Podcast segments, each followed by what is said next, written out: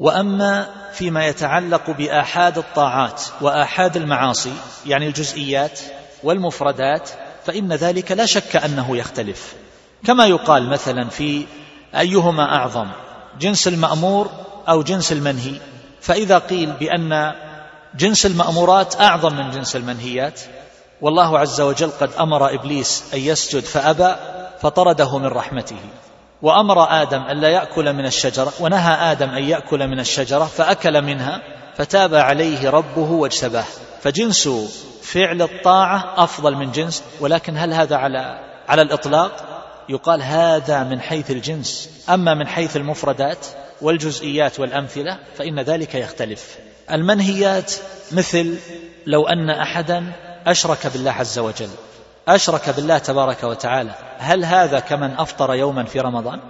الجواب الجواب لا. وبهذا يتضح المراد. وكذلك حينما يقال بأن الشرك الأصغر أكبر من الكبائر المقصود به الجنس. جنس الإشراك أعظم من جنس سائر المعاصي ومن ذلك الكبائر. ولكن الشرك الأصغر لو أن احدا من الناس وقع له يسير من الرياء أو السمعة أو نحو ذلك. هل هذا كمن قتل النفوس المحرمة؟ لا يكون بهذه المثابة وإنما المقصود الجنس. ففرق بين هذا وهذا وهكذا يقال هنا بأن جنس الصبر على الطاعة أفضل من جنس الصبر عن المعصية. وأما بالنظر إلى الآحاد فإن ذلك يختلف. فصبر يوسف صلى الله عليه وسلم عن المعصية. لما دعته امرأة العزيز وحصل له هذا البلاء العظيم. هل هذا مثل من صبر على صلاة الضحى مثلا أو على صيام يوم الاثنين والخميس ابدا. فإن هذا الصبر عن المنهي أعظم من الصبر على الطاعة. هذا على كل حال. وفي بعض المواضع كمدارج السالكين رجح أن الصبر على الطاعة أفضل من الصبر من الصبر عن المعصية. وفي موضع آخر في عدة الصابرين قال بأن كل صبر في محله وموضعه أفضل. فالصبر عن الحرام في محله أفضل وعلى الطاعة في محلها أفضل. وهذا تفصيل أيضا حسن. على كل حال ذكر أيضا شيخ الإسلام ابن تيمية رحمه الله بأن الصبر على أداء الطاعات أكمل من الصبر عن اجتناب المحرمات وأفضل. وعلل ذلك بما سبق أو ببعض ما سبق باعتبار أن مصلحة فعل الطاعة أحب إلى الشارع من مصلحة ترك المعصية.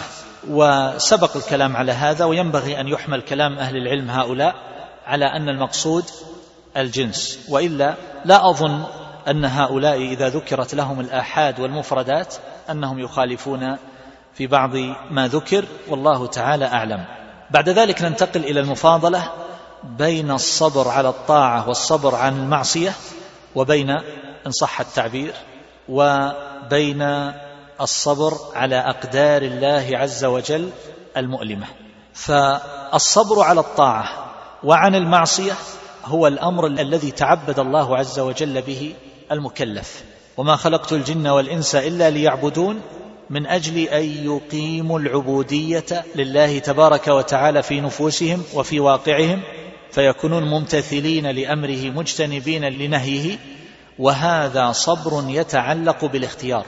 وبه يحصل كمال المخلوق وارتقاؤه في سلم العبودية.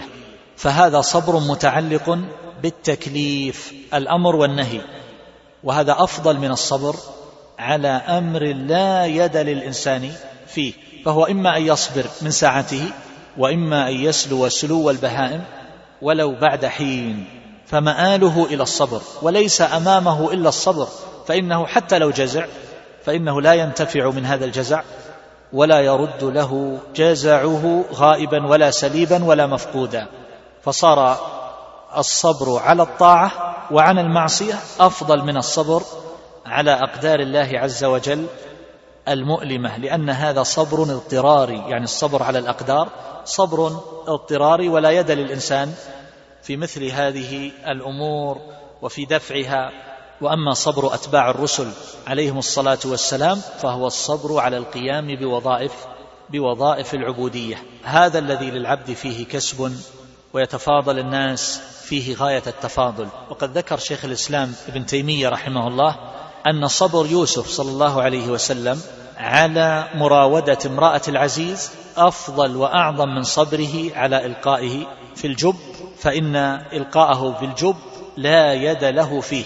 وأما الصبر الذي صبره في مراودة امرأة العزيز فهو صبر لا يقوم له أحد إلا من ثبته الله عز وجل. فقد اجتمع لها الجمال والحصانة فهي امرأة تستطيع أن تحميه وهو أيضا غريب في ذلك البلد والغريب يتخفف ويترخص في كثير من الأمور التي يحفظ الناس بها مروءتهم.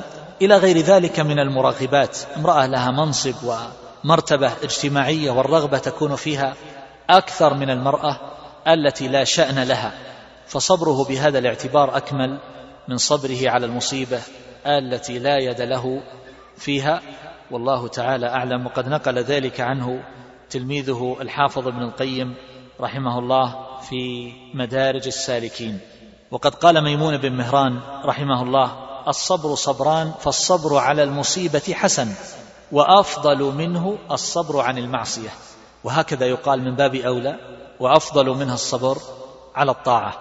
ويقول الفضيل في قوله تعالى سلام عليكم بما صبرتم يقول صبروا على ما أمروا به وصبروا عما نهوا عنه وهو بهذا الاعتبار كأنه جعله داخلا في الصبر على المأمورات. ويقول الحافظ ابن القيم وإنما كان الصبر على السراء شديدا لأنه مقرون بالقدرة مقرون بالقدرة والجائع عند غيبة الطعام أقدر منه على الصبر عند حضوره وهذا شيء مشاهد. ولذلك تجد الإنسان في منتصف النهار إن كان مفطرا فإنه قد يجد من الجوع ما لا يجده إن كان صائما حتى إنه لربما ترتعش أطرافه. ولا يتمالك في نهاية وقت العمل الذي يهم به الانصراف إلى بيته. وكذلك أيضا الإنسان آه، حينما يكون ينتظر الإفطار وهو صائم فإن صبره يكاد يفرغ تتقطع عليه قوته وتذهب طاقته التي صبر بها سائر اليوم ويشق عليه غاية المشقة أن يصبر دقائق. وهكذا من كان يعاني من الحصر مثلا يريد الخلاء أكرمكم الله عز وجل فإنه لربما يصبر ويسلو فإذا قرب منه فإنه يكون في حالة لربما يضعف معه صبره تماما. وهكذا في حال الشهوة. فإن الإنسان يسلو ويصبر ولهذا فإن من لم يتزوج أصلا فإنه لربما يسلو عن ذلك بالكلية. ولكنه إن تزوج فإنه قلما أن يصبر. ولهذا قال بعض أهل العلم بأن عقوبة المحصن كانت بالرجم لأن من اعتاد النساء فقلما يصبر عنهن. فلا بد له من عقوبة من عقوبة رادعة. وهكذا. بعد ذلك أقول ما هو الأفضل؟ هل الأفضل في حق العبد أن يعافى يكون في عافية الله عز وجل أو أن يبتلى ويصبر؟ أقول السلامة لا يعدلها شيء. وساحة الصبر أوسع للعبد. وكذا قال النبي صلى الله عليه وسلم نهى أن أن نتمنى لقاء العدو. وأمرنا ان لقيناه أن نصبر فإن الإنسان قد يعزم على الصبر وقد ينكسر ولا يحصل له من القوة والثبات ما كان يظنه في نفسه ويتوقعه. فالعافية خير للعبد من البلاء مع الصبر. والنبي صلى الله عليه وسلم ذكر أنه ما أعطي أحد عطاء خيرا وأوسع من الصبر هذا يحمل على حاله بعد نزول بعد نزول البلاء. فإذا نزل به البلاء فليس أمامه إلا الصبر وهو يؤجر عليه أعظم الأجر. أما قبل ذلك فالعافية خير للعبد. وكان مطرف ابن عبد الله رحمه الله يقول لأن أعافى وأشكر أحب إلي من أن أبتلى فأصبر. بعد ذلك أيهما أفضل؟ الصبر لله أو الصبر بالله؟ والفرق بينهما ظاهر. الصبر له يعني أن تصبر طلبا لمرضاته. وأما الصبر به الصبر بالله فهو أن تصبر مستعينا بالله جل جلاله. العلماء منهم من فضل هذا ومنهم من فضل هذا. فمن قال بأن الصبر له أفضل قال لأنه هو الغاية التي يحصل بها تحقيق الرضا والعبودية. وأما الصبر به فهو وسيلة. يصبر بالله عز وجل من أجل واصبر وما صبرك إلا بالله من أجل أن يصل إلى إلى محبوب الرب ويعمل بطاعته ويجتنب ويجتنب معاصيه. كما أن الصبر له متعلق بإلهيته لأنه يحقق العبودية لله عز وجل. يصبر له فيصلي ويصوم وما أشبه ذلك. فهذا متعلق بالإلهية. وأما الصبر به فإنه متعلق بالربوبية لأن تصبير الرب للعبد وتثبيته وتقويته وإعانته كل ذلك من معاني من معاني الربوبية. آه هذا ما يتعلق بهذه المفاضلات. بعد ذلك ننتقل إلى الأمر السابع وهو الصبر آه في الكتاب والسنة.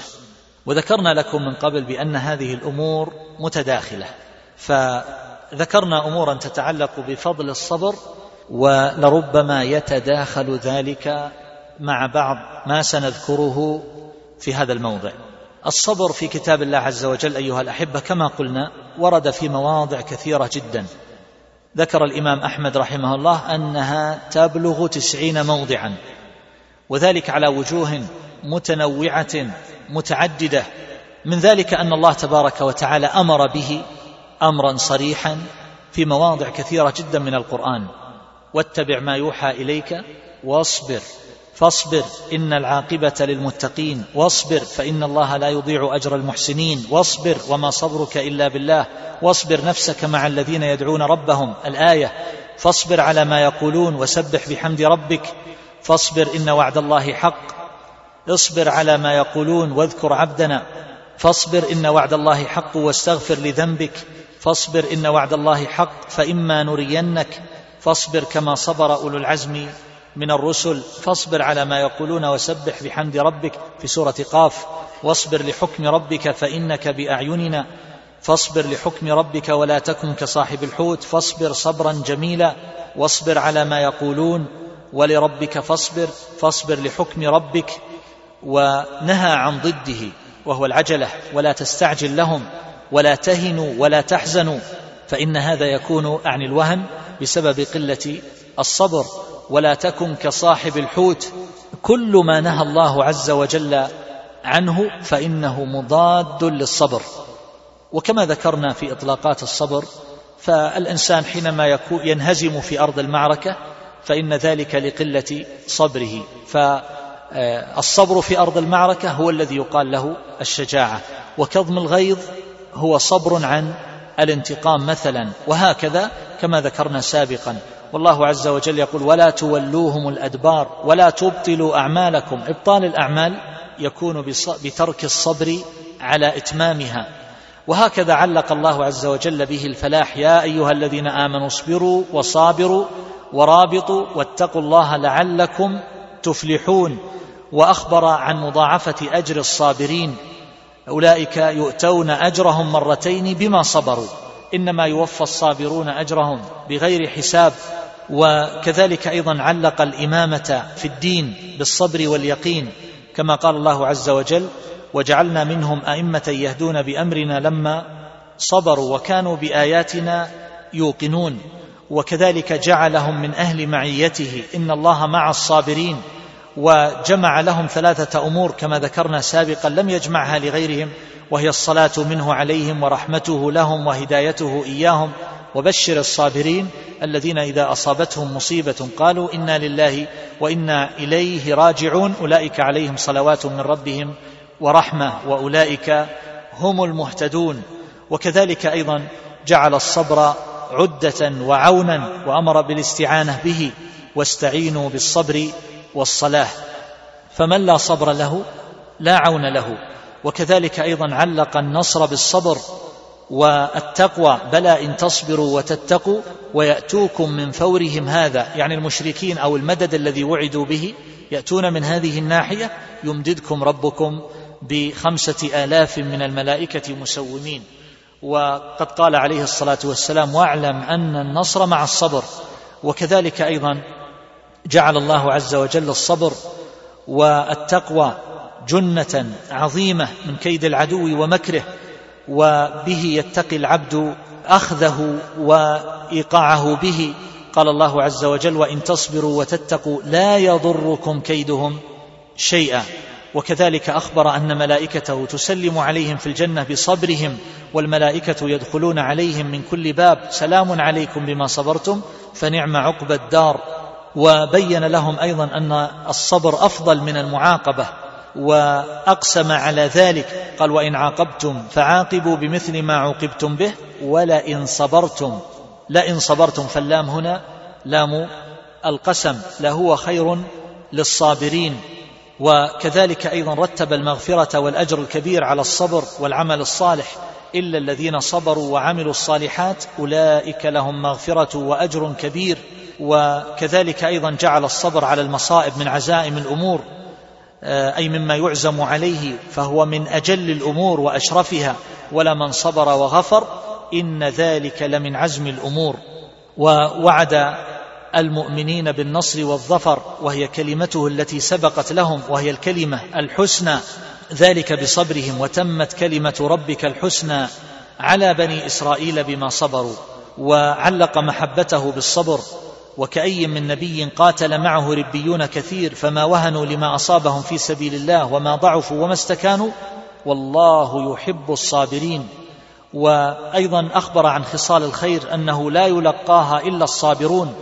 فذلك كما في قوله تعالى ويلكم ثواب الله خير لمن آمن وعمل صالحا ولا يلقاها إلا الصابرون وفي موضع آخر وما يلقاها إلا الذين صبروا وما يلقاها إلا ذو حظ عظيم. وأخبر أن المنتفعين بآياته والمتعظين بالعبر هم الصابرون الشاكرون. وقال ألم ترى أن الفلك تجري في البحر بنعمة الله ليريكم من آياته؟ إن في ذلك لآيات لكل صبار شكور. وجعلناهم أحاديث ومزقناهم كل ممزق. إن في ذلك لآيات لكل صبار شكور. إلى غير ذلك من الآيات وأخبر أيضا عن ثنائه أو أثنى على عبده أيوب صلى الله عليه وسلم جزاء على صبره إنا وجدناه صابرا نعم العبد إنه أواب. وكذلك أيضا حكم بالخسران على من قل صبرهم أو من اضمحل صبرهم والعصر إن الإنسان لفي خسر إلا الذين آمنوا وعملوا الصالحات وتواصوا بالحق وتواصوا بالصبر. فأولئك لم يكونوا من أهل الحق ولا من أهل الصبر. أيضا فالله تبارك وتعالى خص أهل الميمنة بأنهم أهل الصبر والمرحمة الذين قامت بهم هاتان الخصلتان ووصوا بهما غيرهم. ثم كان من الذين آمنوا وتواصوا بالصبر وتواصوا بالمرحمة أولئك أصحاب الميمنة. وهذا أسلوب يشبه الحصر. أولئك أصحاب الميمنة كأنه لا يكون ذلك الجزاء إلا لهؤلاء الموصوفين بالصبر. وكذلك قرن الصبر بأركان الإسلام ومقامات الإيمان قرنه بالصلاة واستعينوا بالصبر والصلاة وإلا الذين صبروا وعملوا الصالحات قرنه بالأعمال الصالحة وجعله قرين التقوى. إنه من يتقي ويصبر وجعله قرينا للشكر. إن في ذلك لآيات لكل صبار شكور. وجعله قرينا للحق وتواصوا بالحق وتواصوا بالصبر وجعله قرينا للرحمة وتواصوا بالصبر وتواصوا بالمرحمة وجعله قرينا لليقين ف وكانوا بآياتنا لما صبروا وكانوا بآياتنا يوقنون وجعله قرينا للصدق والصادقين والصادقات والصابرين والصابرات إلى غير ذلك من المعاني التي قرنه بها وهي كثيرة جدا. في القرآن. وقد سرد منها الحافظ ابن القيم رحمه الله جملة كبيرة وكذلك شيخ الإسلام في التحفة العراقية وفي غيره من كتبه ومن شاء فليراجع ذلك في مواضعه. وأما السنة فقد ذكرنا بعض الأحاديث في فضل الصبر وفي الكلام على منزلته ومن ذلك حديث أبي مالك الأشعري المخرج في صحيح مسلم عن النبي صلى الله عليه وسلم الطهور شطر الإيمان والحمد لله تملأ الميزان وسبحان الله والحمد لله تملأان أو تملأ ما بين السماء والأرض والصلاة نور والصدقة برهان والصبر ضياء إلى آخر ما ذكر وبينا وجه ذلك وكذلك حديث أبي سعيد الخدري المخرج في الصحيحين أن النبي صلى الله عليه وسلم قال من يتصبر يصبره الله وما أعطي أحد عطاء خيرا وأوسع من الصبر في رواية ما رزق الله عبدا خيرا له ولا أوسع من الصبر. جاء عن عبد الله ابن مسعود رضي الله عنه الصبر نصف الإيمان واليقين الإيمان الإيمان كله. بعد ذلك ننتقل إلى الأمر الثامن وهو ما يتعلق بحكم الصبر. ذكرنا أن الله عز وجل قد أمر بالصبر في القرآن في مواضع كثيرة. سردنا لكم جملة منها وأنه نهى عن ضده فاصبر كما صبر أولو العزم من الرسل ولا تستعجل لهم وأمر بالاستعانة به كما في قوله يا أيها الذين آمنوا استعينوا بالصبر والصلاة وأنه أثنى على أهله وأن ذكر لهم من المزايا والمناقب إلى آخر إلى آخر الأمور السابقة. فكل هذا يدل على أن الصبر من أعظم الواجبات. وقد نص على هذا جماعة من أهل العلم كابن حزم في المحلى وابن القيم في المدارج ونقل عليه الإجماع وقال أبو بكر الطرطوشي رحمه الله في كتابه البدع والحوادث بأن التصبر واجب وذكر هذا أيضا الحافظ ابن رجب وعلل ذلك بأنه لا يقابل الصبر إلا التسخط ومن سخط أقدار الله عز وجل فله السخط. وكذلك أيضا ذكر جماعة من من أهل العلم مثل هذا المعنى. وقد جاءت بعض العبارات لبعض الفقهاء رحمهم الله في بعض مصنفاتهم أن الصبر مستحب أو أنه مسنون فهم يقصدون بذلك أنه مشروع أو أن بعض أنواع الصبر أنها من هذا القبيل. وإلا فإن الصبر عند التفصيل يعني نحن نقول على سبيل الإجمال الصبر من أعظم الواجبات. على سبيل التفصيل فيمكن أن نقول بأن الصبر ترد عليه أو تنطبق عليه الأقسام الخمسة من أقسام الحكم التكليفي. فتارة يكون الصبر واجبا كالصبر على الواجبات والصبر عن المحرمات والصبر على المصائب التي لا صنع للعبد فيها كالأمراض والفقر وفقد الأنفس والأموال وغير ذلك. فالإنسان إذا ابتلي يجب عليه أن يصبر وليس دون الصبر إلا الجزع. وهذا أمر لازم لا بد منه وهو واجب باتفاق المسلمين وقد نقل عليه الإجماع يعني الصبر على المصائب أنه واجب. نقل عليه الإجماع شيخ الإسلام ابن تيمية رحمه الله في كتابه التحفة العراقية. على كل حال هذا نوع من الصبر واجب. الصبر على الواجب والصبر عن المحرم والصبر على أقدار الله المؤلمة. النوع الثاني وهو الصبر المندوب كالصبر عن المكروهات والصبر على المستحبات فهذا صبر مندوب مستحب.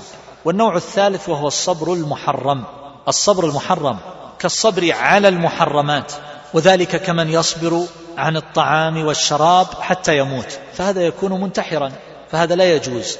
أو يصبر على ما يهلكه من سبع أو حية أو حريق أو ماء وهو يستطيع دفع ذلك عنه ولا يفعل. وقد ذكرنا لكم من قبل في الكلام على التداوي عند الكلام على التوكل أن من التداوي من أهل العلم من قال إن منه ما يكون واجبا وهو الشيء الذي لو تركه فإنه يموت قطعا أو أنه يغلب على الظن أنه يموت. مثل لو أنه جرح جراحة شديدة وينزف وقال أنا لا أداوي هذه الجراحة وهو يستطيع أن يربطها. أو أن يداويها فترك ذلك حتى مات فإنه يكون بذلك قد قتل نفسه أو تسبب أو تسبب في ذلك. وهكذا من يرى الحريق يلتهم بيته وهو جالس لا يحرك ساكنا حتى يصل إليه الحريق ويقول أنا متوكل على الله عز وجل وصابر على أقداره المؤلمة. فهذا صبر هذا صبر لا يجوز بحال من الأحوال. وهكذا لو أن امرأة ابتليت بمن يبتزها وينتهك عرضها وهي تقول أنا صابرة محتسبة لله تبارك وتعالى فهذا صبر هذا صبر محرم لا يجوز بحال من الأحوال. وهناك صبر مكروه كمن يصبر عن الطعام والشراب حتى يتأذى بذلك وقد يتضرر منه. وكذلك أيضا من يصبر على الصوم مع وجود المشقة غير المعتادة لكن ذلك لا يفضي به إلى الهلكة. فهذا عند بعض أهل العلم صبر مكروه وكذلك كمن يصبر على فعل المكروهات أو يصبر على ترك المستحبات.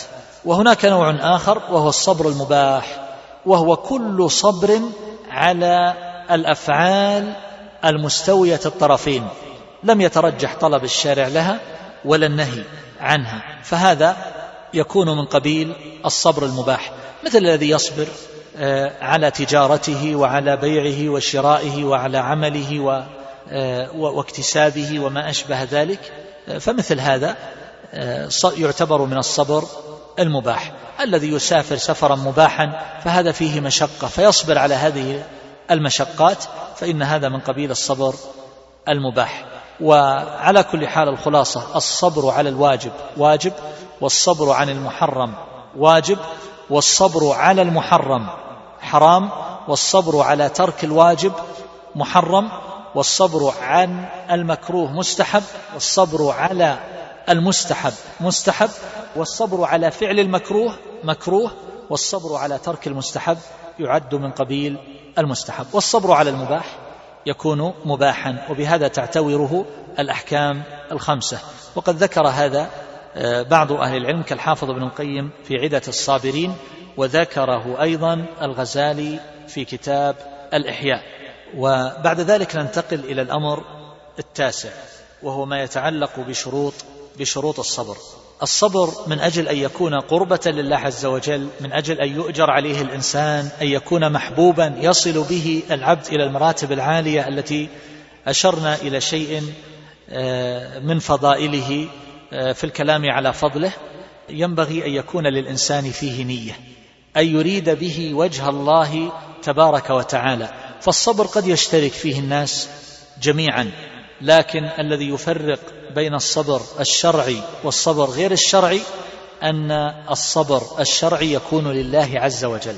ولربك ولربك فاصبر. والذين صبروا ابتغاء وجه ربهم فهم يصبرون لله عز وجل. فهؤلاء هم الذين مدحهم الله عز وجل ولكن الإنسان قد يظهر الصبر ويتجلد إما رياء أو طلبا لأمر آخر دفعا لشماتة مثلا العدو. لا يقصد الرياء بذلك ولكنه لا يريد أن يشمت به أحد فيتجلد. وبهذا قد لا يؤجر على مثل هذا التجلد. وكذلك أيضا من شروط الصبر ألا يكون معه الشكاية إلى المخلوقين لأنها تنافي الصبر وسيأتي تفصيل في ذلك. فالشكاية تفضي بالعبد إلى الخروج تفضي به إلى التسخط والجزع الخروج عن حد الصبر.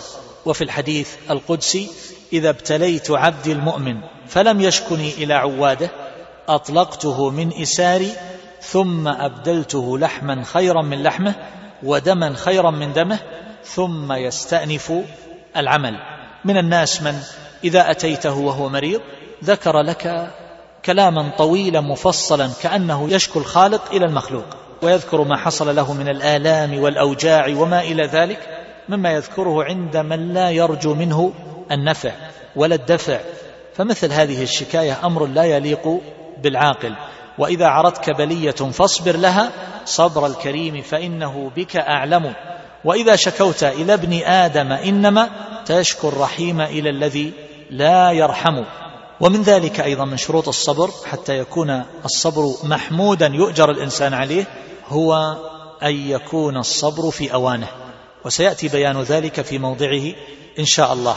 أما آه، انتقل العبد من الحال التي تزل بها الأقدام وتطيش فيها العقول والأفهام وذلك عند الصدمة الأولى فإن صبره بعد ذلك حينما يتراد إليه عقله ورأيه وحينما تهون المصيبة في نفسه فإن ذلك أمر لا يحمد عليه إطلاقا وإنما هو أمر يصير إليه جميع الناس من يصبر ومن لا يصبر.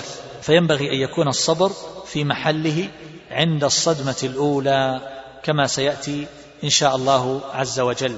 جاء في الحديث حديث أنس رضي الله تعالى عنه لما مر النبي صلى الله عليه وسلم على امرأة تبكي عند قبر. آه، فقال لها النبي صلى الله عليه وسلم اتق الله واصبري. فقالت إليك عني فإنك لم تصب بمصيبتي. وما عرفته. فلما انصرف صلى الله عليه وسلم قيل لها إنه رسول الله صلى الله عليه وسلم. فأخذها مثل الموت. فأتت النبي صلى الله عليه وسلم فلم تجد عند بابه بوابين. فقالت يا رسول الله لم أعرفك. فقال الصبر عند الصدمة الأولى. أخرجه الشيخان. عاشرا.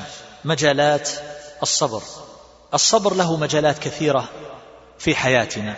فمن ذلك ضبط النفس عن السأم والملل عند القيام بالأعمال التي تتطلب الصبر والمثابرة خلال مدة يحقق فيها الإنسان الإنجاز المطلوب.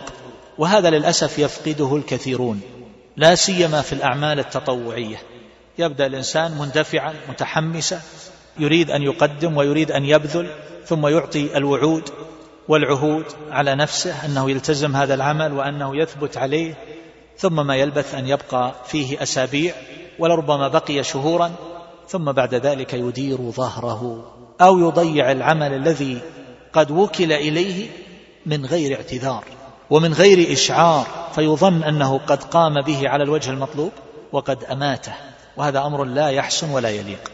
ولذلك أقول ينبغي للإنسان ألا يدخل في أمر حتى يعرف من نفسه أن له فيه نية وحتى يعرف أنه قادر على القيام به على الوجه المطلوب وحتى يعرف أنه يستطيع الاستمرار على ذلك. وإن كان هذا العمل يحتاج إلى أعوان فإنه ينظر هل يجد له من يعينه على القيام به على الوجه اللائق أو لا. أما أن يندفع الإنسان لأول وهلة ويقول أنا أقوم بهذا العمل ثم بعد ذلك يضيعه فهذا أمر غير لائق.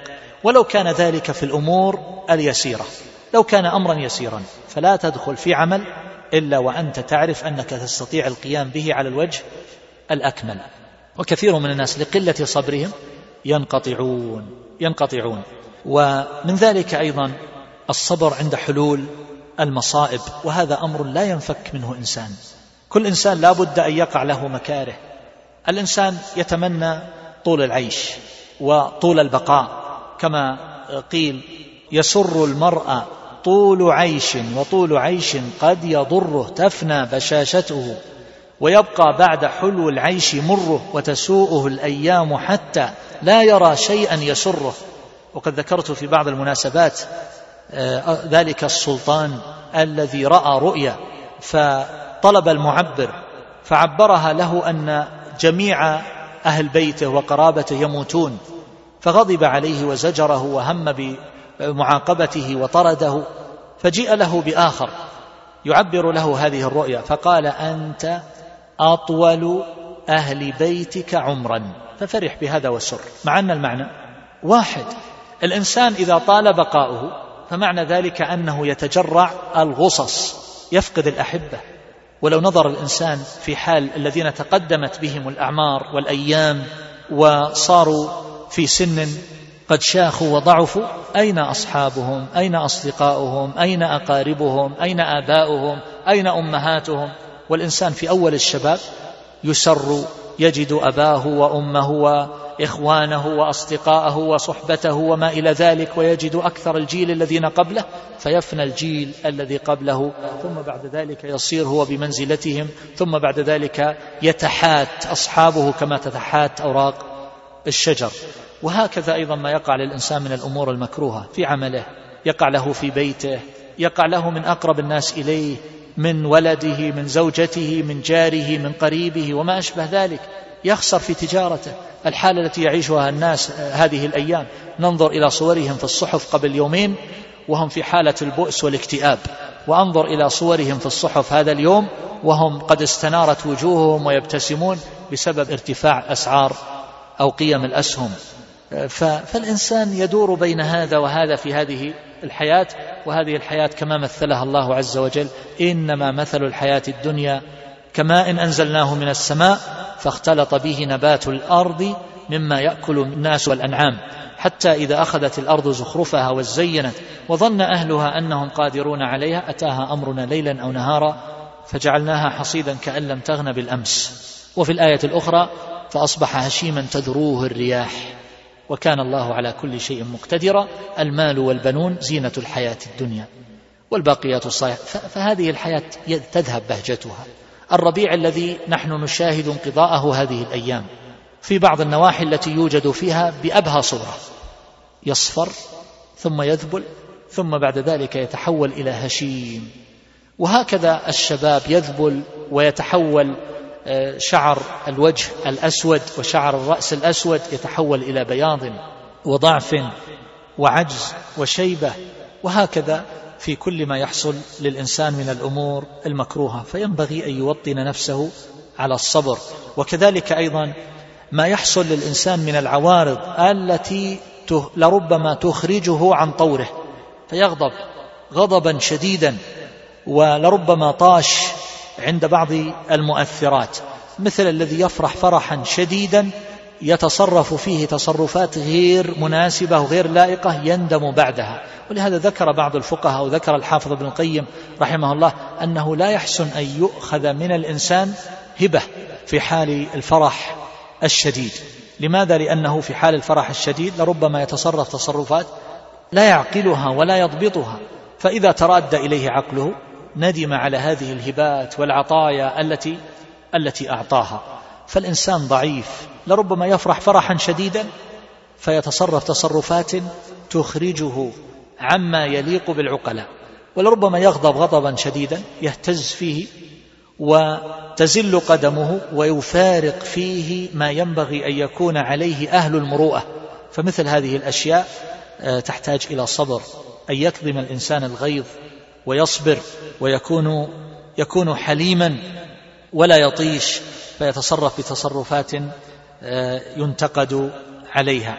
كذلك أيضا في حال الخوف آه، لا يجبن الانسان ولا يظهر عليه الهلع فهذا أمر لا يليق وإنما يكون ثابتا رابط الجأش شجاعا.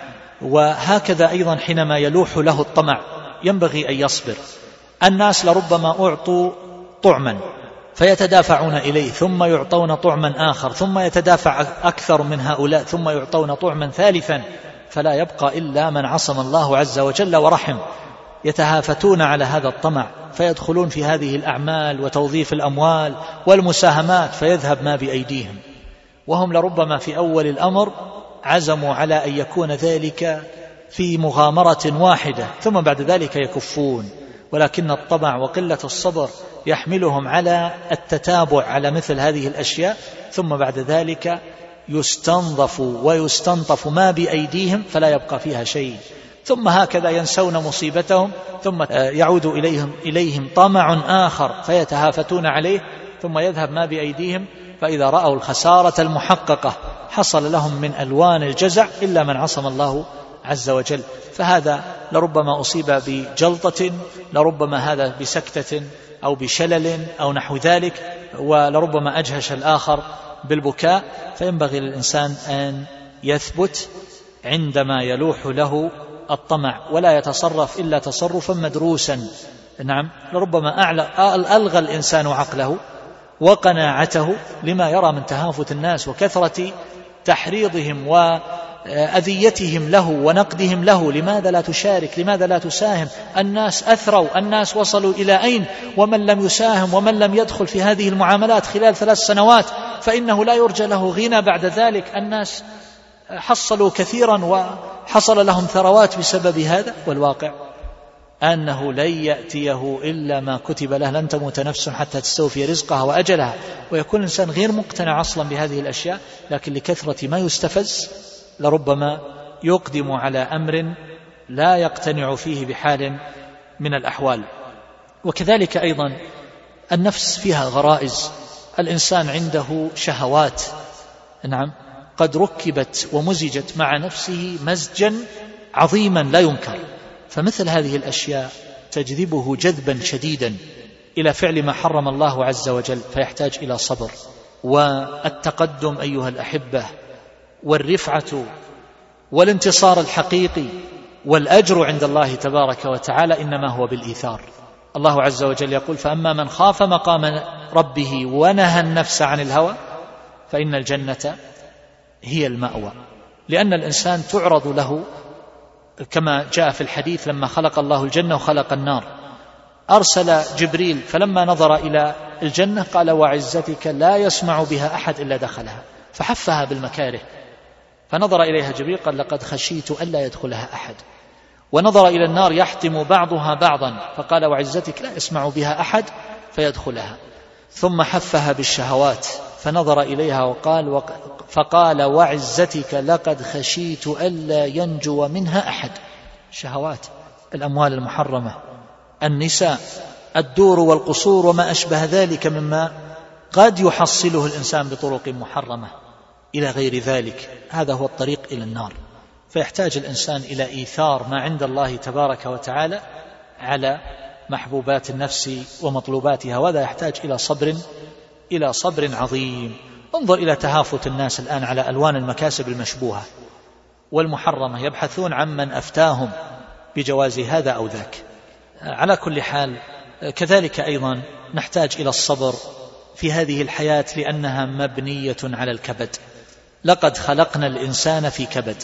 فالإنسان حينما يسافر يلقى مشقة. لربما يلقى مشقة ونكدا أثناء الأكل. ويلقى مشقة ونكدا في جلبه وتحصيله وصناعته أو انتظاره. ويلقى مشقة ونكدا بعده ولربما مرض بسببه. وهكذا يلقى الإنسان نكدا وهو يعافس سائر أموره حتى الأمور التي يشتهيها ويحبها فضلا عن غيرها. انظر إلى الناس في تقلبهم في معايشهم. يخرجون من الصباح الباكر. أليس هذا من العناء الذي يحتاج إلى صبر؟ مشقة عظيمة جدا. ولربما خرجت المرأة وأخرجت صغارها معها. الرضع وغير الرضع. ما لا أدري أين تذهب بهم. لربما تعطيهم أناسا يكفلونهم لها أو تلقيهم في دار للحضانة. وهذا عليه قبعة. وهذا فيما نشاهده عند الإشارة أو في مكان حينما ينتشر هؤلاء الناس. هذه مشقات عظيمة جدا. وإن كان بعض هذا الصبر صبر قبيح لكن المقصود أن هذه الحياة مبنية على الكبد وعلى المشقة. يخرج إليها الإنسان باكيا ويخرج منها وهو يعاني آلام الموت وعندئذ يبكون عليه. وإذا كانت هذه الدار بهذا الاعتبار فينبغي أن يوطن الإنسان نفسه على الصبر فيها. وأكثر الذين يصابون بالاكتئاب الحزن وما أشبه ذلك الحزن الدائم أو الغالب إنما يقع لهم ذلك بسبب أنهم لم يعرفوا على الحقيقة طبيعة هذه الحياة الدنيا وإن عرفوا ذلك نظريا. لكنهم من الناحية العملية نسوا ذلك فظنوا أنهم يحصلون فيها المسرات وأنها تدوم لهم وهذا أمر لا يمكن. ولهذا كان بعض الشعراء يذكر في أبياته أنه يحب أيام الفراق عل الله عز وجل أن يعقبها بالوصال ويكره أيام الوصال مع محبوبته لأنه يترقب بعدها الفراق. تجتمع الأسرة ويجتمع شملها في الإجازة أو نحو ذلك ثم بعد ذلك يتفرقون كما اجتمعوا. وهكذا يخرج الإنسان لنزهة ويسر وتكون نفسه مستبشرة مندفعة وفي آخر اللحظات تنقضي كالسحابة ثم بعد ذلك يستثقل أن يحمل متاعه ويضع في مركبه أو في سيارته ويرجع وهو في غاية التثاقل. هذه طبيعة هذه الحياة. لا تدوم لذاتها والأمور المحبوبة فيها.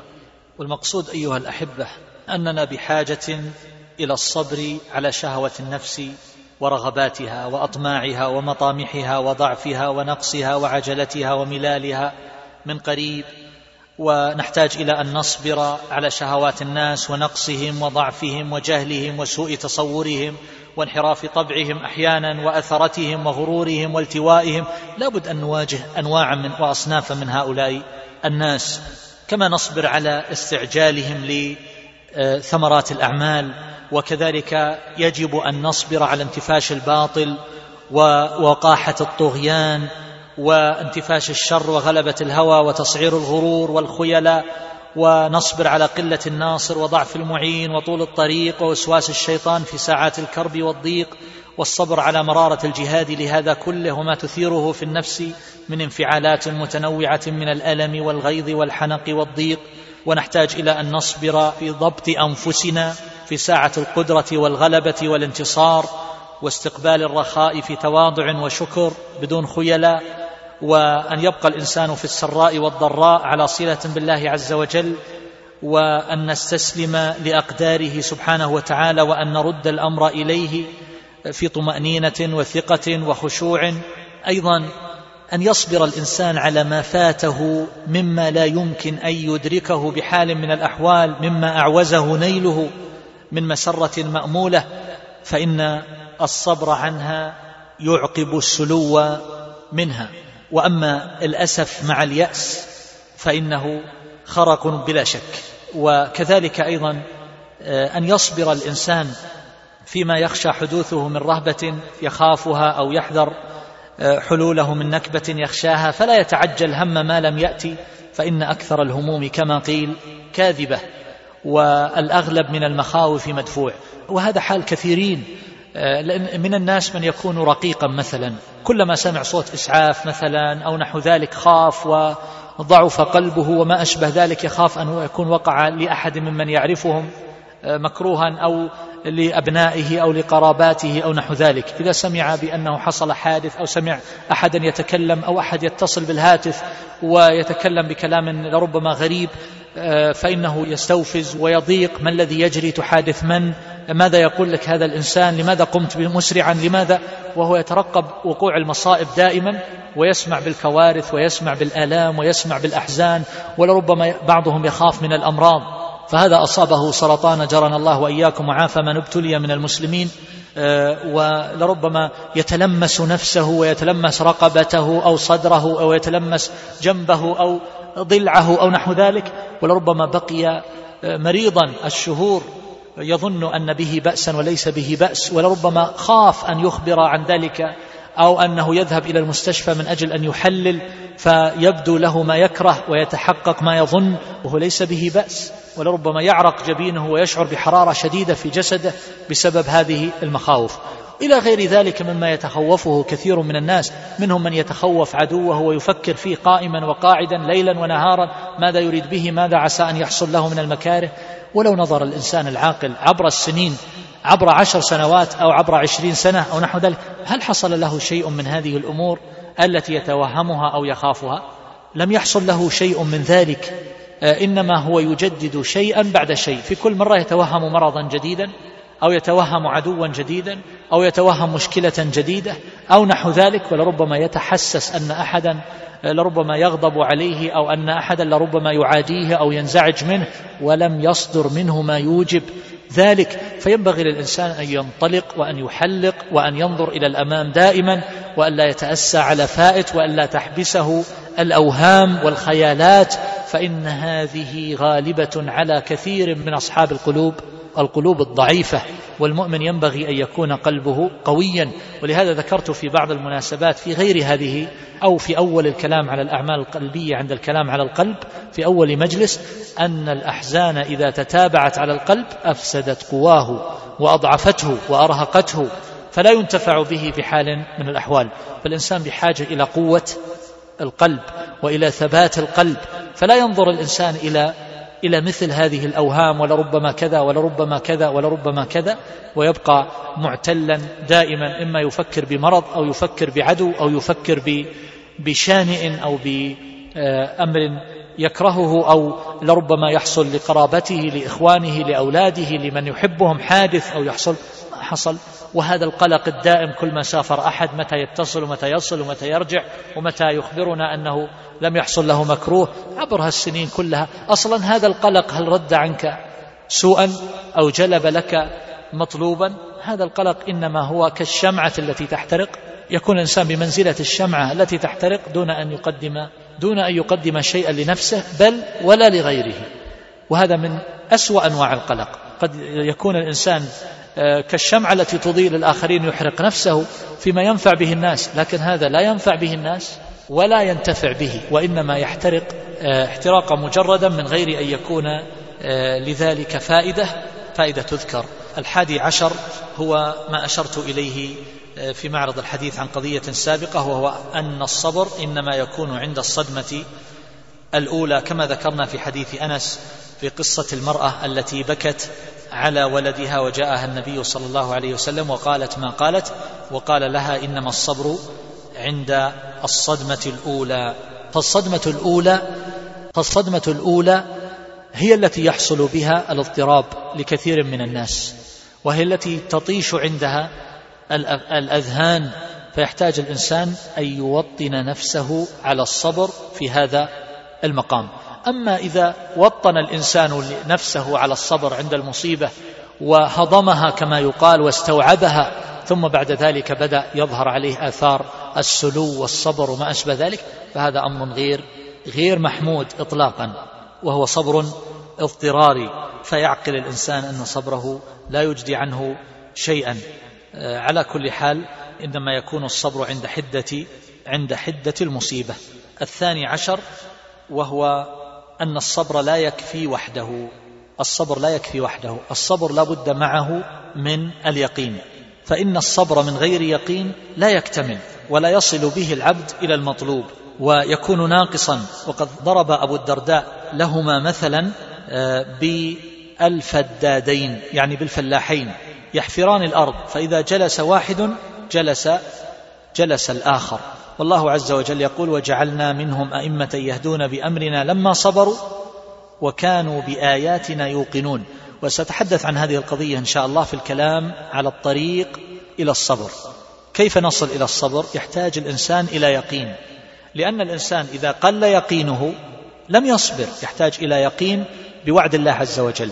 ويحتاج إلى يقين بالقدر أنه ما أصاب من مصيبة فإن ذلك بقدر الله عز وجل وإذنه الكوني وأنه لا يقع تحريكة ولا تسكينة إلا بإذن الله تبارك وتعالى وقدره ومشيئته العامة. وكذلك آه، يحتاج الإنسان إلى يقين بأن جزعه لا يدفع المصيبة ولا يرد له الفائت وما أشبه ذلك من الأمور عن الثالث عشر مما يتصل به وهو بيان مراتبه. الصبر أيها الأحبة يتفاوت باعتبارات متعددة. يتفاوت أولا بالنظر إلى حال الإنسان. وقد سئل ربيعة ابن أبي عبد الرحمن شيخ الإمام مالك رحمه الله عن منتهى الصبر يعني عن أعلى درجاته وأجلى صوره كيف يحقق الإنسان الدرجة الرفيعة من الصبر. فقال أن يكون يوم تصيبه المصيبة مثله قبل أن تصيبه. وليس المقصود بذلك جفاف المشاعر وأنه لا يحس بالألم ولا يستشعر المصيبة وإنما لا يظهر عليه أثرها. فلا يظهر عليه الجزع والتسخط ولا يحصل منه انقطاع عن أشغاله وأعماله التي كان يزاولها قبل ذلك. وقد فسر بعضهم كقيس بن الحجاج قول الله عز وجل فاصبر صبرا جميلا قال أن يكون صاحب المصيبة في القوم لا يعرف من هو. ملكت دموع العين حتى رددتها إلى ناظري فالعين في القلب تدمع. فهو ينعصر قلبه ولكنه لا يظهر ذلك عليه. وهذا لا شك أنه جلد. ومن الناس من له قدرة على التحكم بمشاعره وبحركاته وسكناته وطرف عينه وكل ما يتعلق به بحيث لا يبدو عليه شيء. فهذه على الأقل عند هؤلاء العلماء من الأئمة المعتبرين تعتبر من الدرجات التي في عداد قمة الصبر. وإذا نظرنا أيضا إلى جانب آخر وهو الثاني فإنه يتفاوت من جهة قوة الداعي وضعفه. وقد أشرت إلى شيء من ذلك في بعض المناسبات السابقة في الحديث عن قضايا أخرى. ولكن حديثنا في المجالس السابقة نحتاج إلى بعضه في هذا المجلس وفي غيره من المجالس. ولذا قد أكتفي بالتذكير ببعض ما مضى. فالصبر يتفاوت بالنظر إلى قوة الداعي إلى ضده ويكون الناس في ذلك يتفاضلون بحسب هذه الاعتبارات. فإذا كان الصبر سهلا فإنه لا يكون بمرتبة الصبر الذي يكون في غاية العسر والصعوبة. ولهذا كان صبر السلطان على الظلم أعظم من صبر أعظم من صبر أحد الناس لأن السلطان قادر على الظلم ولا يحجزه عنه شيء إلا الخوف من الله عز وجل. ولهذا جاء في السبعة الذين يظلهم الله في ظله إمام عادل ترك الظلم مع تيسره عليه. وهكذا حينما تقوى الدواعي إلى الفاحشة لا سيما في سن الشباب الذي هو محل لاكتناز الغرائز فإنه بهذه الحال يكون أعظم من صبر من صبر الشيخ الكبير على مقارفة ما لا يليق من الفواحش. فكان من السبعة أولئك كان منهم الشاب الذي نشأ في طاعة الله عز وجل مع قوة غرائزه وكثرة الدواعي على الانفلات.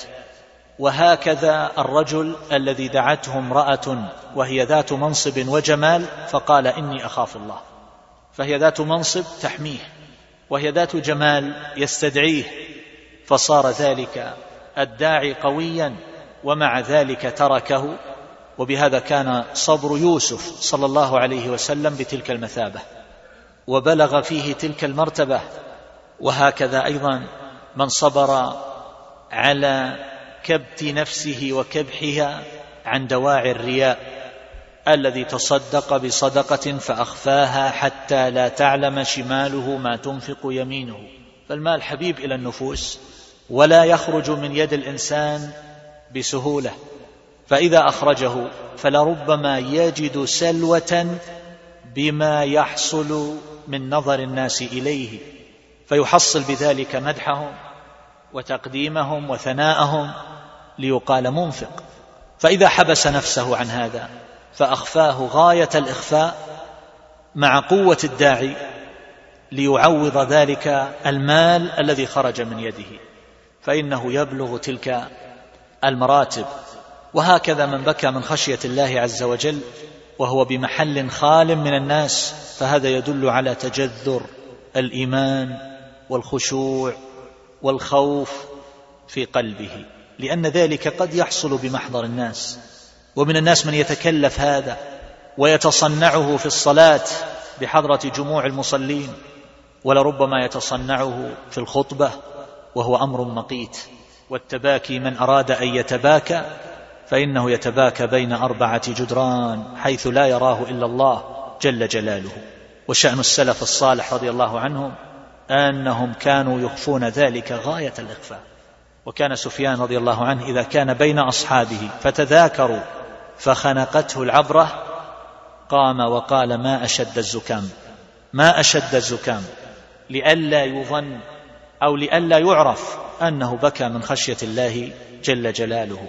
فأقول مثل هذه الأمور قد تقوى فيها الدواعي في نفس الإنسان فإذا كتمها فإنه يبلغ بذلك لأن هذا الصبر ينفرط لدى الكثيرين. وهكذا إذا ضعف الداعي.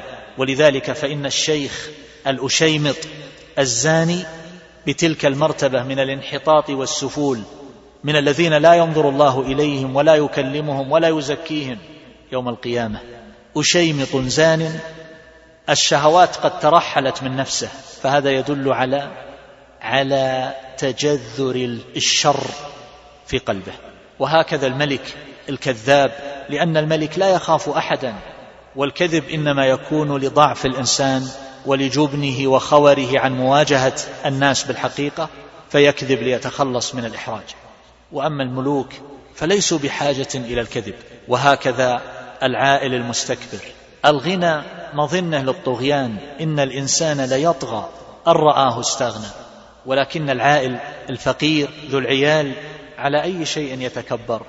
دواعي الكبر معدومة ومع ذلك يتكبر فكيف لو حصل هذا شيئا من الغنى ومن عرض الدنيا وبهرجها الزائل؟ فهؤلاء ضعفت الدواعي فعظم الوزر وأولئك قويت الدواعي إلى الشر والمنكر فردوه فكان أجرهم ومنزلتهم أعظم. ولذلك كانت المعاصي المتعلقة بالفرج واللسان كما يقول الحافظ ابن القيم رحمه الله الصبر عنها من أعظم أنواع الصبر لأن ذلك مستسهل الكلف. الإنسان حينما يهدر لسانه لسانه ويهدي ويتكلم في أعراض الناس فإن ذلك يخف عليه. ومن عادة الإنسان أنه إذا ثقل عليه العمل خف عليه القول. ولذلك كان السلف رضي الله عنهم يقولون عن أولئك الذين يكثرون من الاشتغال بالجدل والقضايا الكلامية والأمور التي لا طائل تحتها والبحث عن الأغاليط وصعاب المسائل يقولون ثقل عليهم العمل فهان وخف عليهم القول. أضف إلى ذلك أن الإنسان حينما يقع في أعراض الناس تحصل له بسبب ذلك لذة وإلا لماذا يقع في أعراضهم؟ فهو بذلك يحصل له تشفي. لأن النفوس كما قال الشيخ تقي الدين بن تيمية رحمه الله ما خلا جسد من حسد ولكن الكريم يخفيه واللئيم يبديه يظهره. كيف يظهره اللئيم؟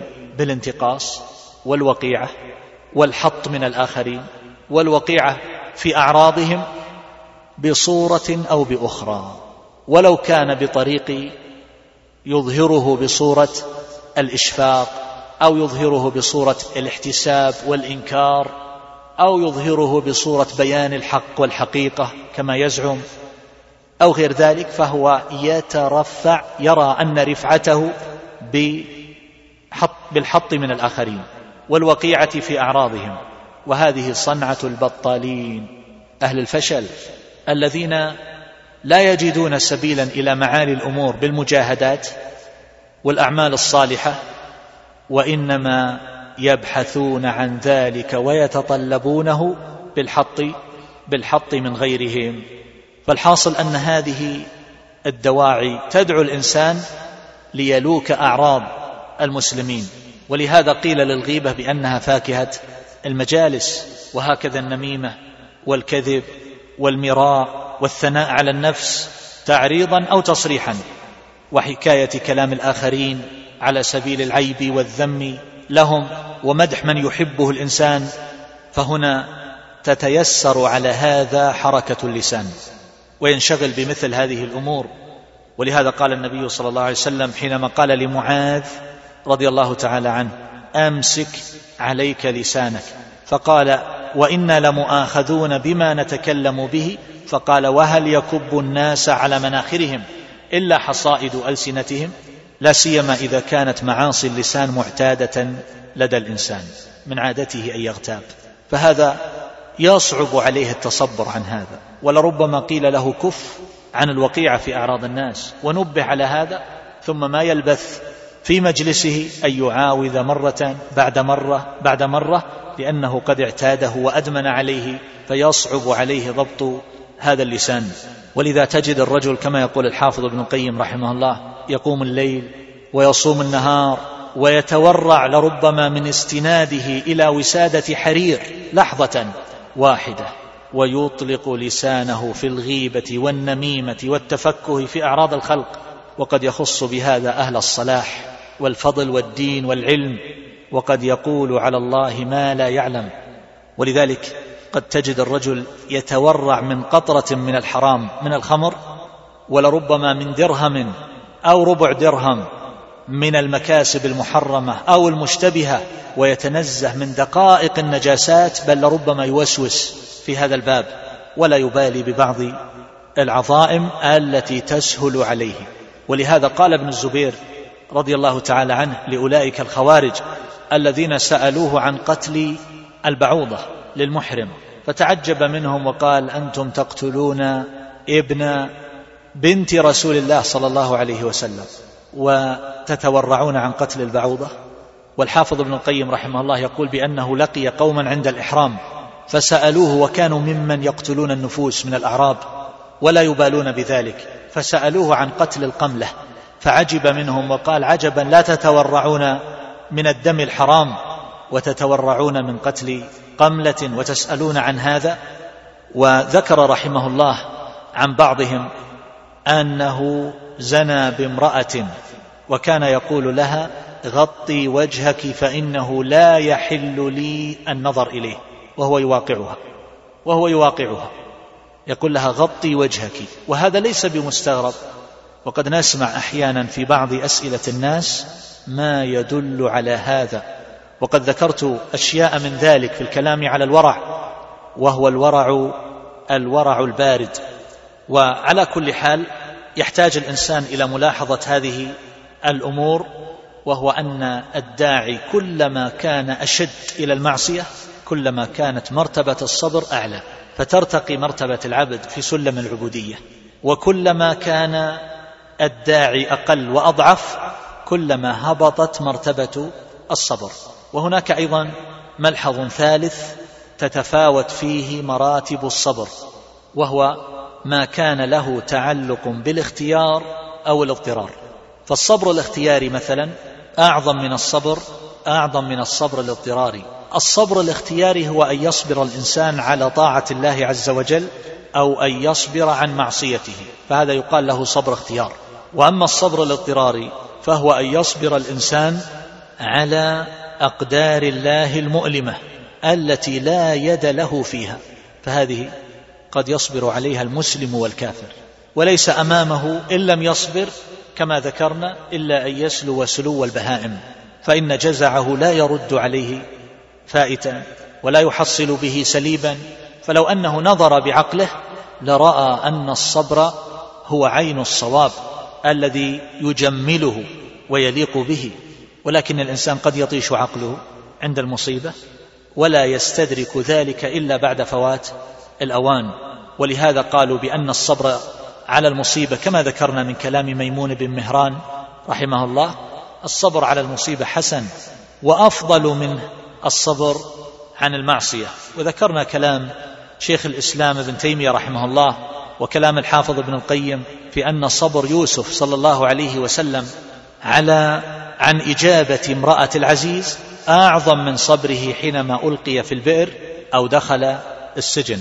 فهذه مصائب وقعت عليه بغير اختياره فليس أمامه إلا الصبر. وعلى كل حال سبق الحديث عن كثير من القضايا المتعلقة بهذا في الكلام على المفاضلات في الكلام على المفاضلات. فصبر الضرورة دون صبر الاختيار.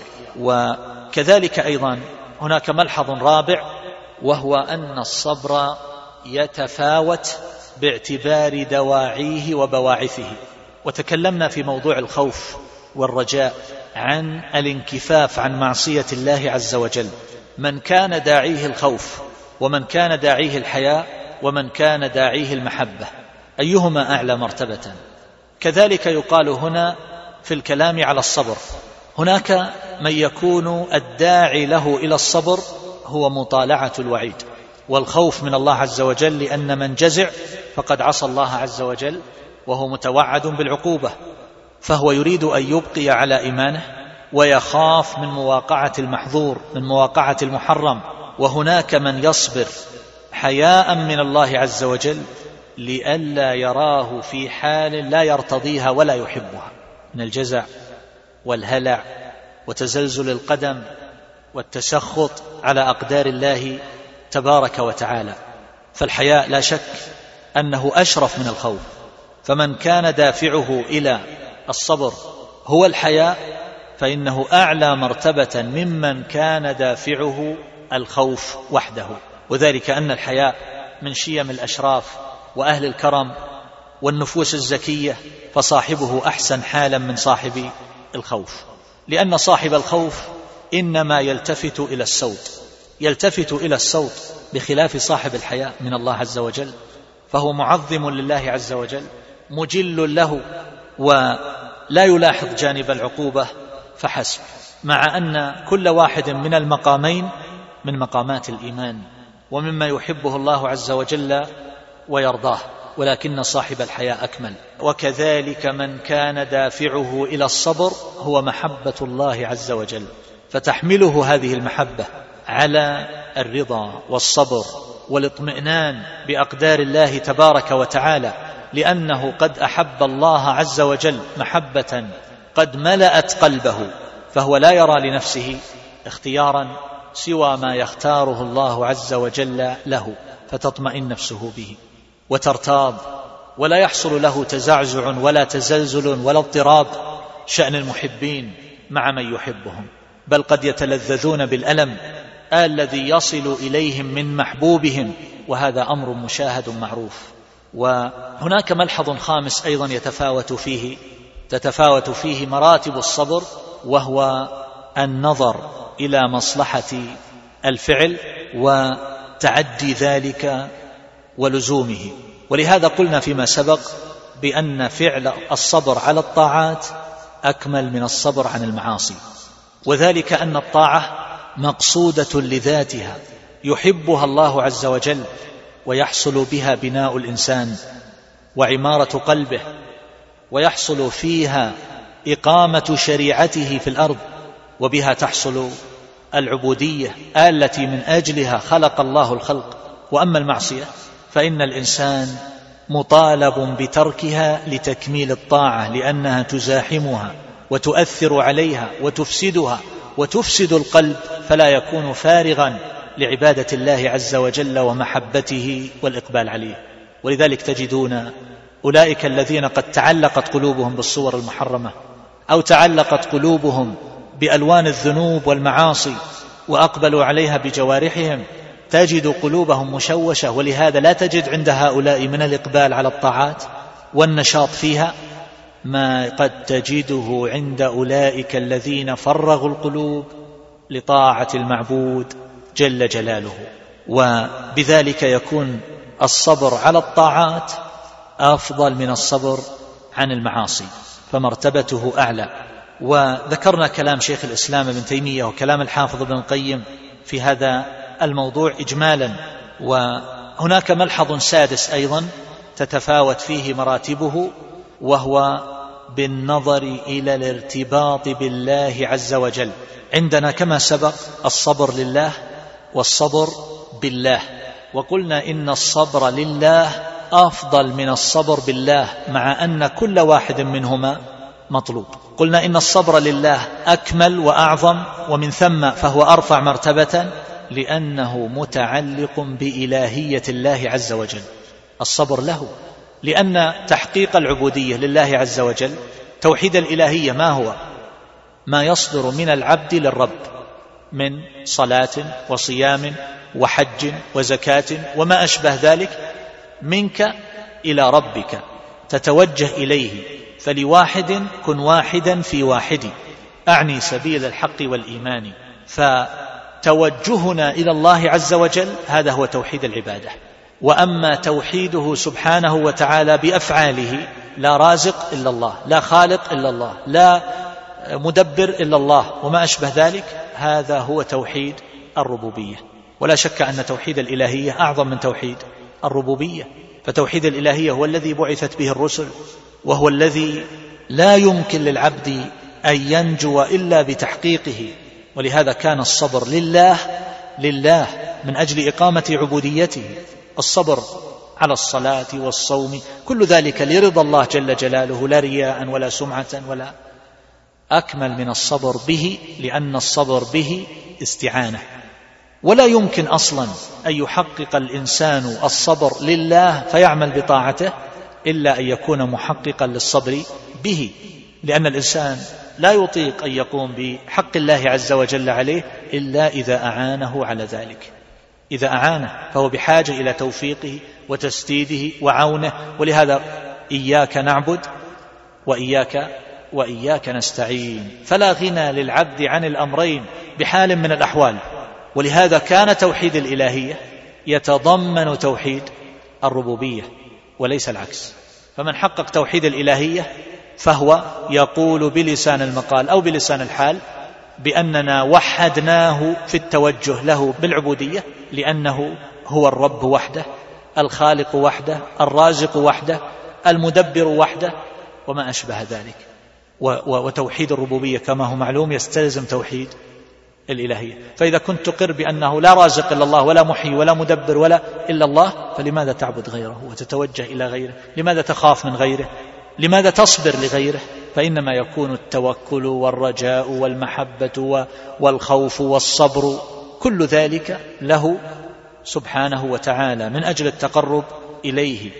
ومن أهل العلم من ذكر حالا أخرى أيضا. ثالثة وهي الصبر على الله عز وجل والواقع أن هذا يرجع إلى ما سبق. يقولون الصبر على الله يعني الصبر على طاعته. فهذا راجع إلى ما ذكرنا سابقا وليس قسما مستقلا. فأعلى هذه المراتب الصبر لله.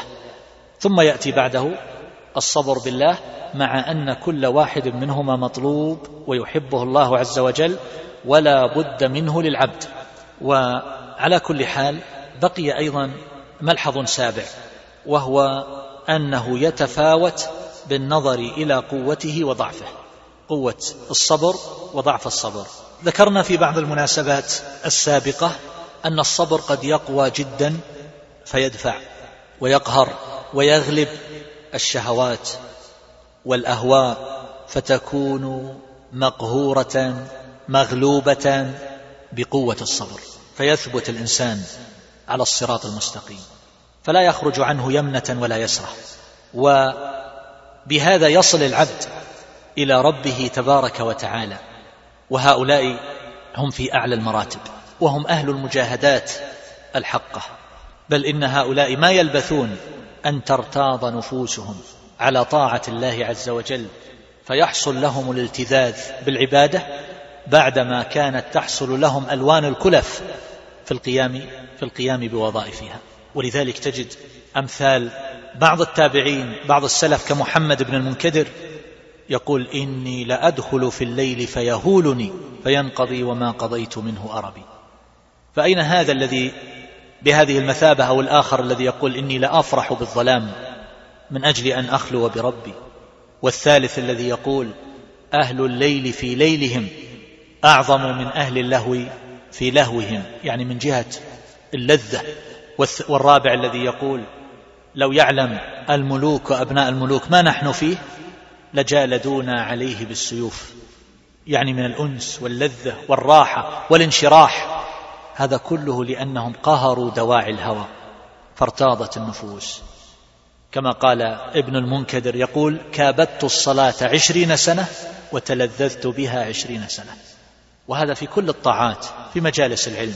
من الناس من إذا حضر خمس دقائق كأنه على جمر الغضاء يتلهب.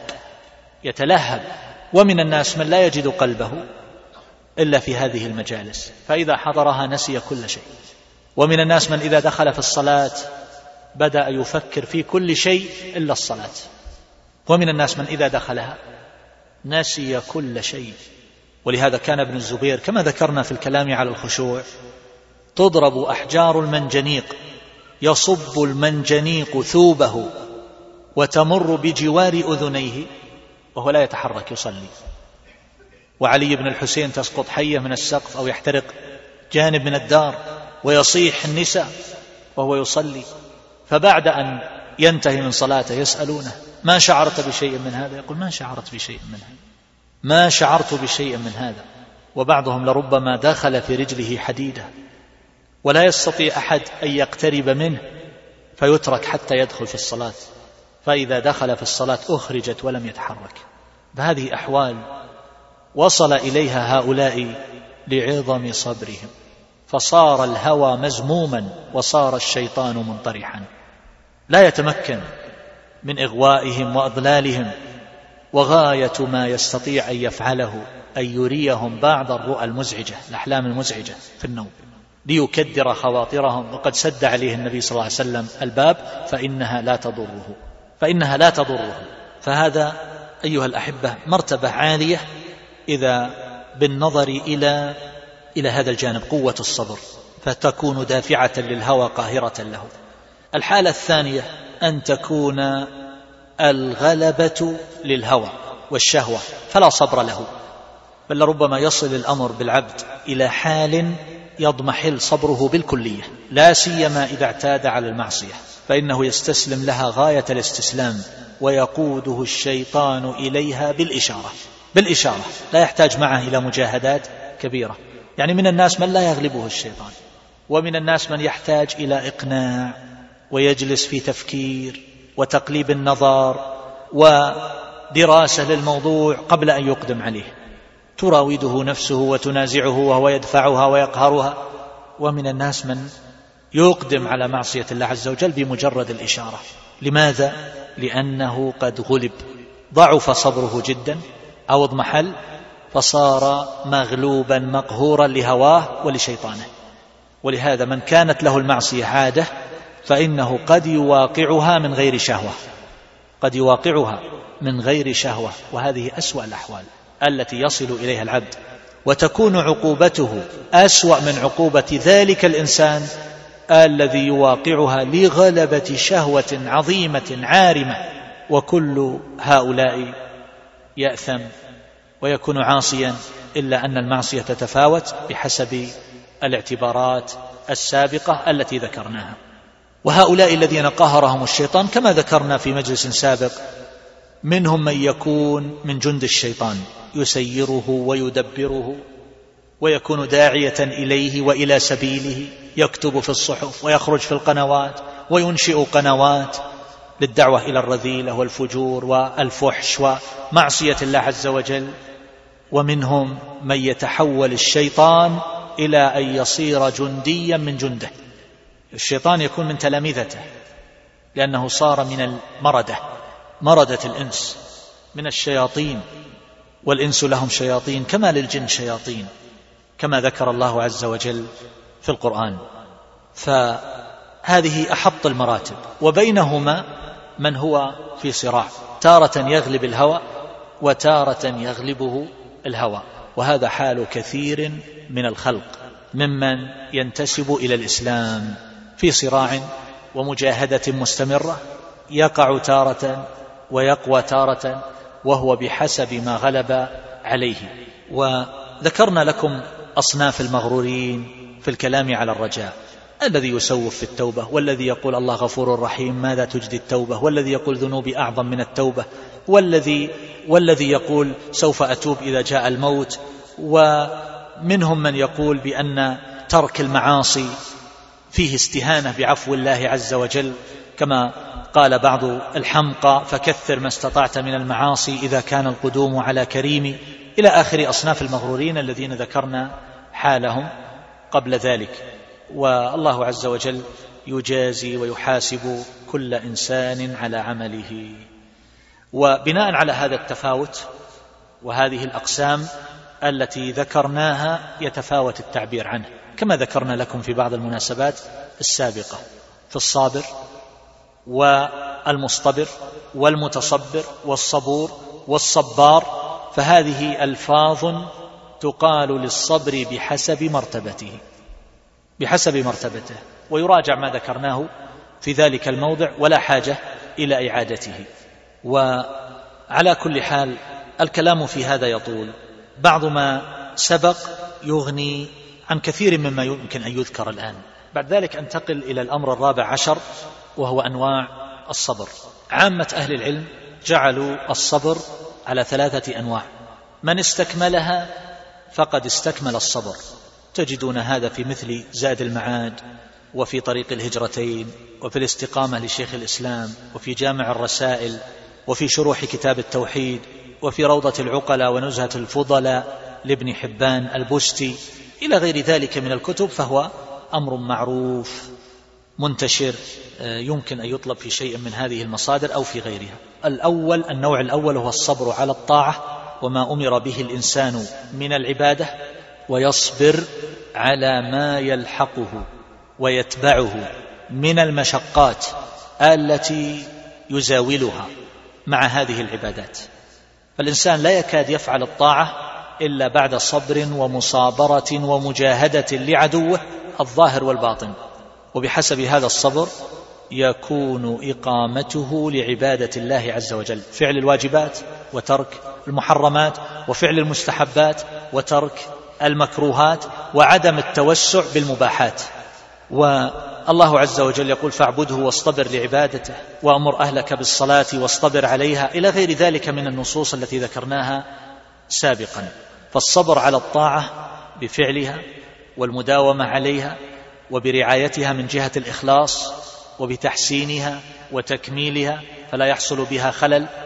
وإذا نظرنا إلى حال الإنسان عند الطاعة فالواقع أنه بحاجة إلى لون من المجاهدة قبلها والاستعداد.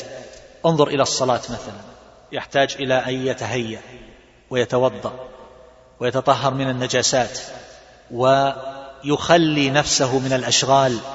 ولذلك تجد الكثيرين قد يفرطون في الفرائض فضلا عن النوافل لأنهم قد شغلوا. شغلوا. إما بأموالهم أو بأولادهم أو بغير ذلك.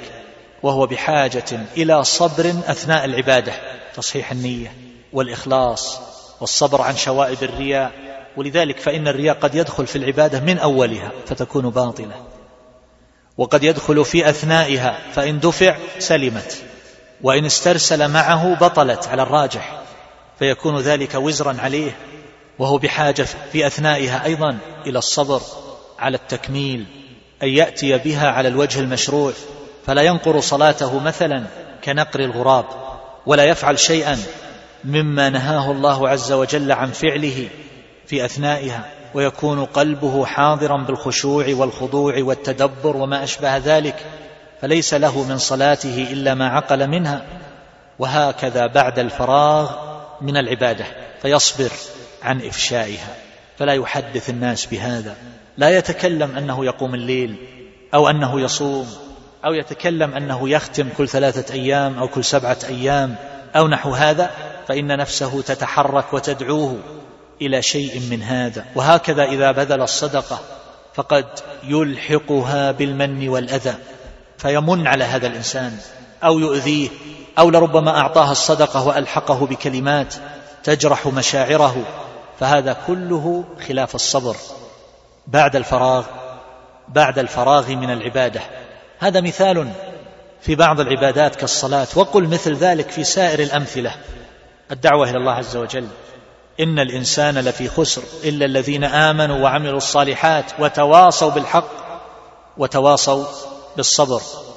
يا بني أقم الصلاة وأمر بالمعروف وانهى عن المنكر واصبر على ما أصابك لأن هناك أشياء تحصل قبلها وفيها وبعدها كل ذلك يتطلب منه صبرا وإلا فإنه قد تبطل عبادته وتفسد.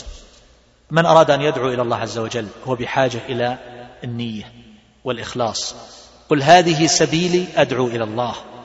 النفس تنازعه ليكون له حظ عند الناس ليرتقي بسلم الدعوة هذا ليكون مطاعا يأمر وينهى ويستغل المدعوين في حاجاته وأغراضه الشخصية ولربما لتحقيق أمور معنوية من حب الرئاسة والظهور والشهوة الخفية وما إلى ذلك وهو أمر بحاجة إلى ملاحظة عظيمة.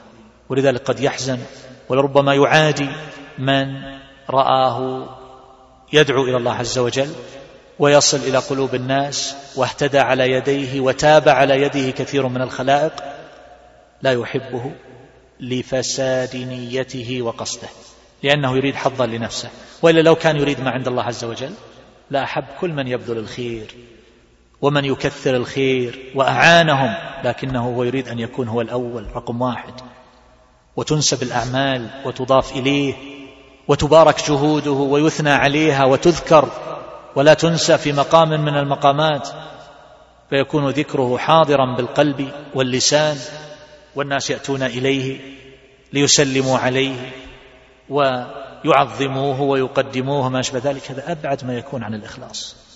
وقلوب الخلق تمقته وتبغضه وتلعنه وإن فعلوا له شيئا من ذلك فإنهم يفعلونه اتقاء اتقاء لشره وأحيانا يتعاملون معه تأليفا لقلبه تأليفا لقلبه فيتلطفون به ويعطونه بعض ما يريد.